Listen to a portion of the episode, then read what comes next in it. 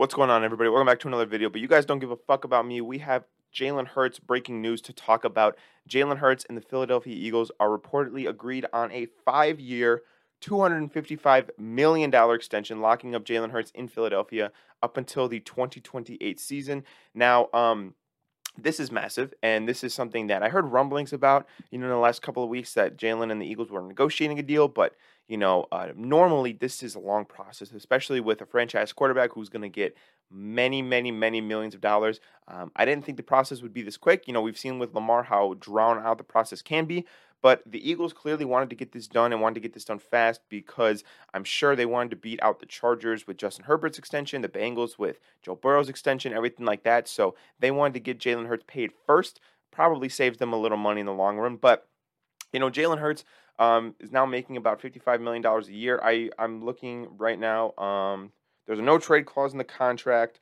Um, it's $179 million guaranteed, which is um, the second most of all, third most of all time, excuse me.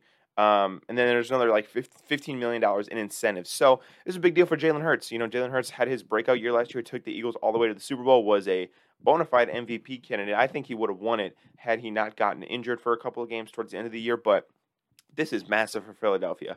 Um, to have your franchise quarterback locked up long term, I think is a great thing. It's going to help them keep their core intact um, to hopefully go to more Super Bowls. And, you know, with the NFC not being very good right now, I think that they are going to strike while the iron is hot and they are going to cement themselves as one of the premier teams in the NFL.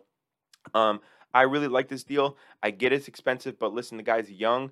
Um, the guy's shown great improvement last year, and he showed that he can take you to a Super Bowl and play very well in the Super Bowl. He was awesome in the Super Bowl, with the exception of that, you know, um, dropped fumble that he had that the Chiefs took for a touchdown, which is a big play.